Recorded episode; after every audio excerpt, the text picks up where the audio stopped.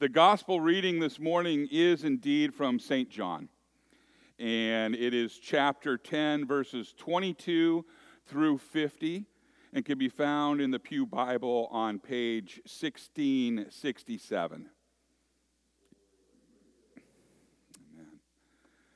John records Then came the festival of dedication at Jerusalem. It was winter and Jesus was in the temple courts walking in Solomon's colonnade.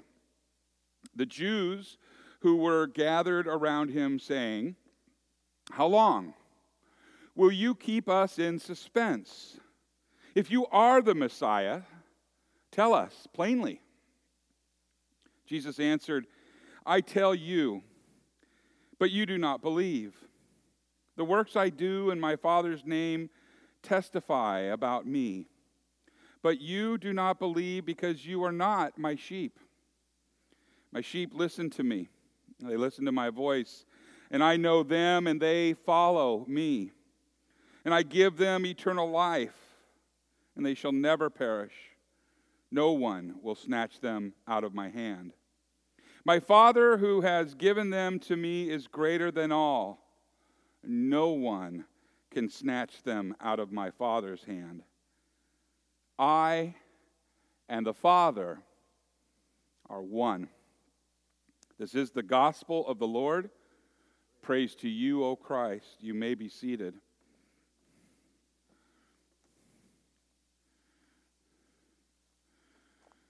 Will you pray with me? May the words of my mouth and the meditation of all of our hearts be acceptable in thy sight, O Lord, our rock and our Redeemer. Amen.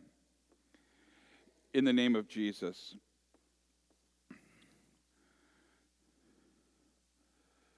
Today being Mother's Day, we, we do honor mothers. And as I said earlier, um, all women we honor because God has given these special people the ability that most men do not and cannot and will not ever be able to to perform.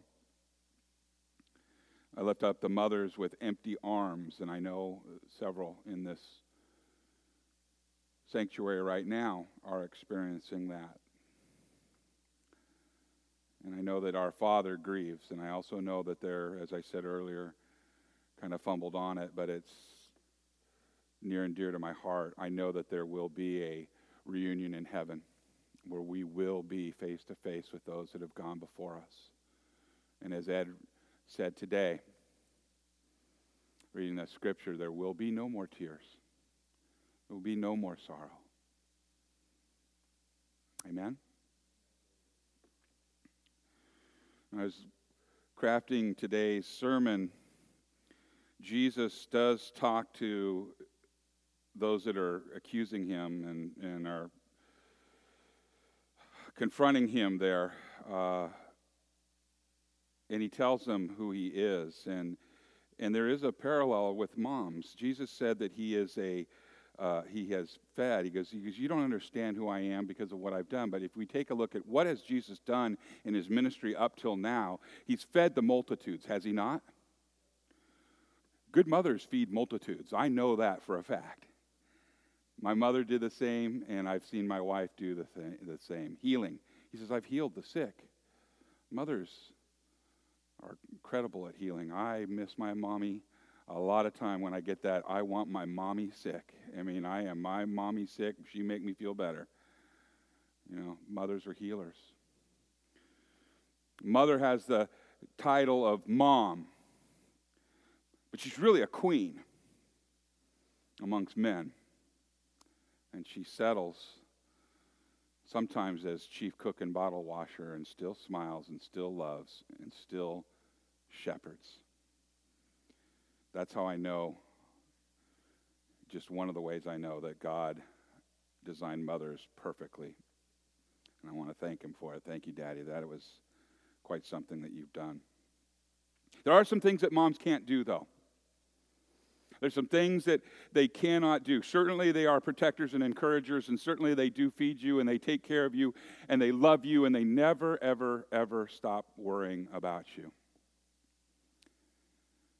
But there's times in life when we go out on our own, and as Paul is warning the Ephesians, there's trouble and there's an evil one out there that wants to snatch you. And there is calamity that's coming, and a mother cannot protect you from that. So then what? Well, yesterday I was asked a question How did I get through the trials that I've had in, in my life? I think specifically it was likely regarding Graham, the passing of a child. How did I get through it?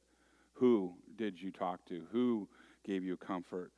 What people? What, what helped you most? Can you share it? I think it was a, a, a cry out to help me. And after we discussed some things, it came to me clearly that what did I do? Well, it wasn't so much what I did, but I did submit myself to God and I did immerse myself in God's Word daily in every way that I could. I ate, slept, and breathed Scripture and listened to countless uh, sermons and hours upon hours in the car uh, with uh, Christian music, right, David? You were a little young for that, but I talked to your brother the other night. And he goes, That was my life. We listened to K Wave all the time, all the time. For 15 years, there were good pastors preaching on there. And then when I wasn't doing that, I was at church and I was at men's group and all of these things, not because I'm so wonderful, but because I needed it. I needed that bread that would, that would feed me, that would comfort me. I didn't know how it would do it. It didn't make a lot of sense to me because that same God let my little boy die, but darn it, I was going to push it and I was going to test him, and I proved it. That there is comfort for one like me in his word. And I'm here as your shepherd to tell you that there is comfort for you in his word too. And I would implore you, eat on days other than Sunday. I know many of you do, some of you don't. And there's really easy ways to get fed that the uh, portals of prayers out there, you know, each day it takes just so little time, but it will touch you. It will comfort you. You need to eat. And like a good shepherd and like a good mother and like a good father, Paul writes a letter to the Ephesians today, and we hear about that. And he's, he's talking about fierce battles coming. He's saying, hey, kids, I'm not going to be with you forever, just like any parent should do. And I need to prepare you for this. This is what's coming. You need to stay in the world, in the Word, and not in the world. Whoo! You need to stay in the Word because the world's coming, and it's going to chew you up and spit you out.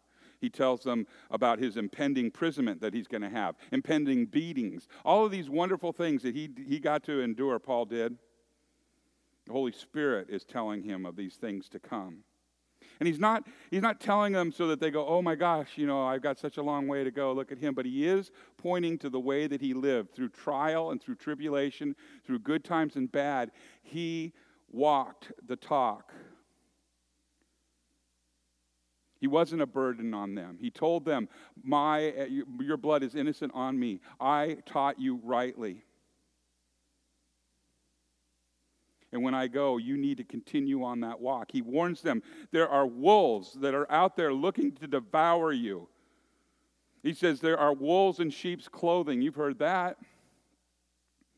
There are outsiders that are seeking to devour you, to persecute you, to put an end to your faith. Some of them subtly, and others not so much. He's telling them that there will be insiders, people within this church that will seek to have power of their own.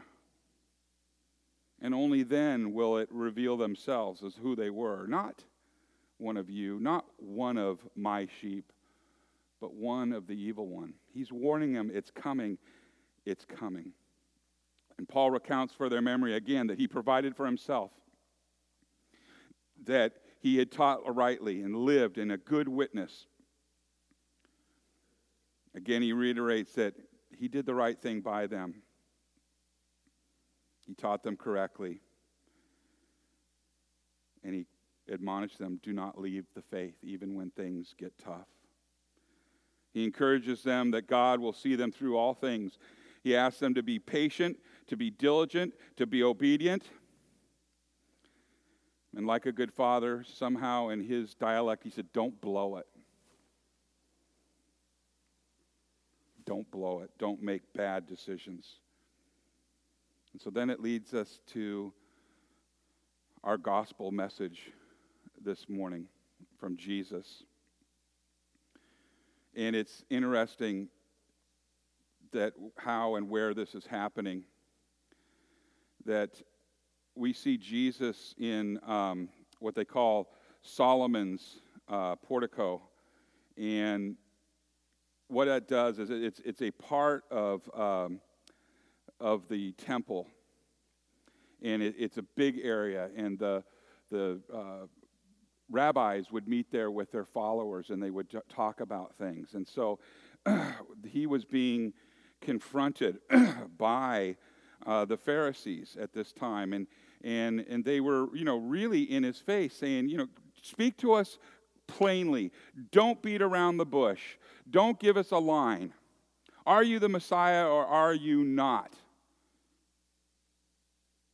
Imagine they're talking to God that way. And Jesus answers them, but never the way that they want. And he says to them, Look, he says, uh, My works explain who I am. As I just went through that list, I feed the multitudes, just like Moses did. He says, I'm healing the sick. I am the good shepherd. Now, when we hear the good shepherd, the good shepherd, it, sounds really kind of inane.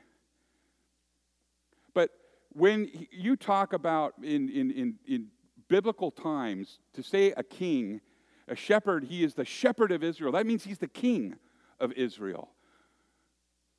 That he took care of his people. And even in Scripture, God calls on the shepherds as kings. If we take a look at um, uh, Ezekiel 34 2. It's on page um, 1341 of your Pew Bible. I invite you to re- look at, uh, at uh, Ezekiel. And I'll just read a couple of, of uh, phrases for you here because there's a good reason that um, the Pharisees were so mad at him. But he goes in there and, and, he's, and they would have known Ezekiel.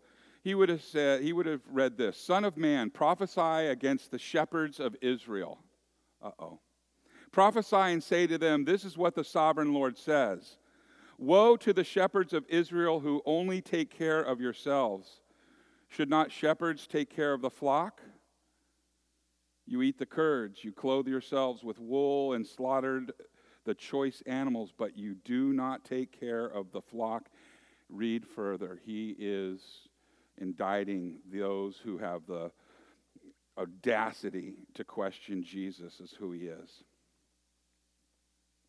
So here he is during the Festival of Lights, the Festival of Dedication, also known as Hanukkah. And it is the only time that we really hear about Hanukkah in the Bible. And Jesus is there celebrating with them. If we look at the background of Hanukkah and why this all comes together, Hanukkah for the first time happened in around in the 160s BC. And in that time in Jerusalem, the Greeks were occupying Jerusalem. And they were literally cramming down the throats of the Jews Greek culture. They were forbidding no they were saying no circumcision, no food law observance. And they desecrated the temple with a statue of Zeus. Now remember, Paul's admonition. This came much later than that, but Paul said there are people on the outside that want to destroy your faith. And there will be people on the inside that will compromise themselves to destroy your faith. And they had been, in the, the uh, Ephesians that he's writing to, and these Jews had been taught rightly through the ages that God would be with them even in these tough times. They had been shepherded. So, what happens? Here, the Greeks are occupying Jerusalem. There turns out to be a family by the name of the Maccabees. The Maccabees. And that literally means, it translates into the hammer. And the Maccabees took up arms, and the Maccabees hammered away at the Greeks over and over and over until, well, they won their independence from the Greeks politically and socially. So there was a celebration after they had cleaned and rededicated the temple. They had a celebration of lights, and they lit a candle. And they only had enough oil for that candle to burn one day. And the miracle there that they were celebrating as Jesus was again in the temple was that that burnt for eight days. They're in Solomon's portico. Solomon was the son of David, right? And they're asking Jesus, Are you the son of David? Another name for Are you the Messiah? In that day that Jesus was speaking to these men, they were under foreign occupation again. The Romans this time. And so it made sense that here's this Jesus guy. He's not a Maccabee. They wanted a hammer. And they knew in that question, I'm going to ask you, are you the Messiah? Because in their mind, the Messiah was coming back and he was going to open a can of you know what and whoop them good. And he answers them, hmm, hey, if you knew your scripture, you would know that I am. I'm healing, I'm feeding, and I'm leading my people. But you're not my sheep. Because my sheep understand. My sheep hear my voice and they respond. You are the bad sheep.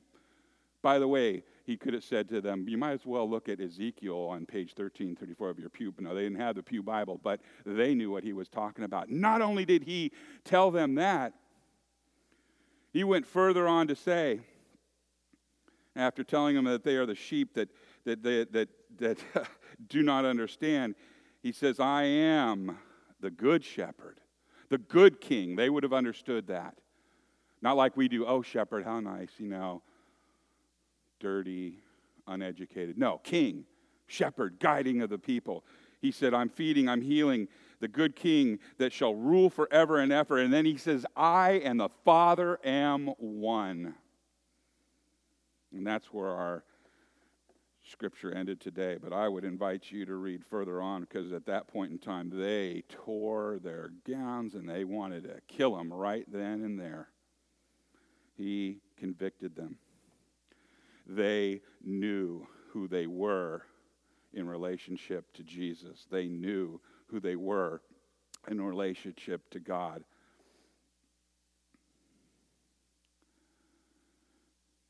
That's an example of outside influences, evil, that's always prowling around trying to steal your faith.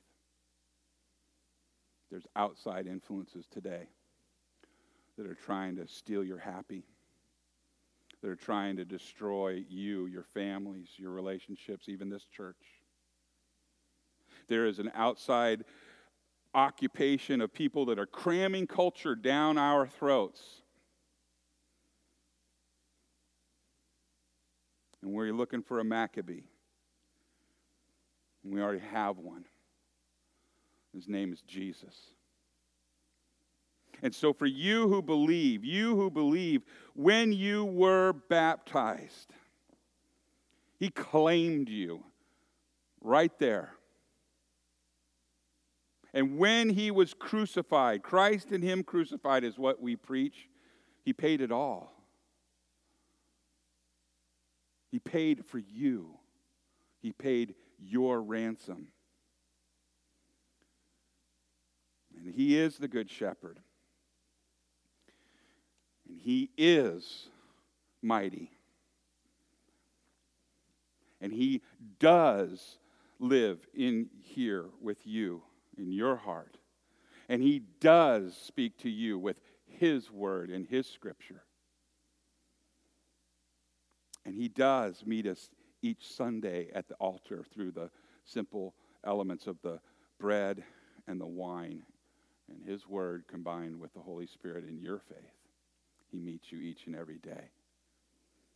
And He keeps His promise that no matter what is going on in that world, your world and further, He promises that you will not, that you cannot be snatched out of the Good Shepherd's hand.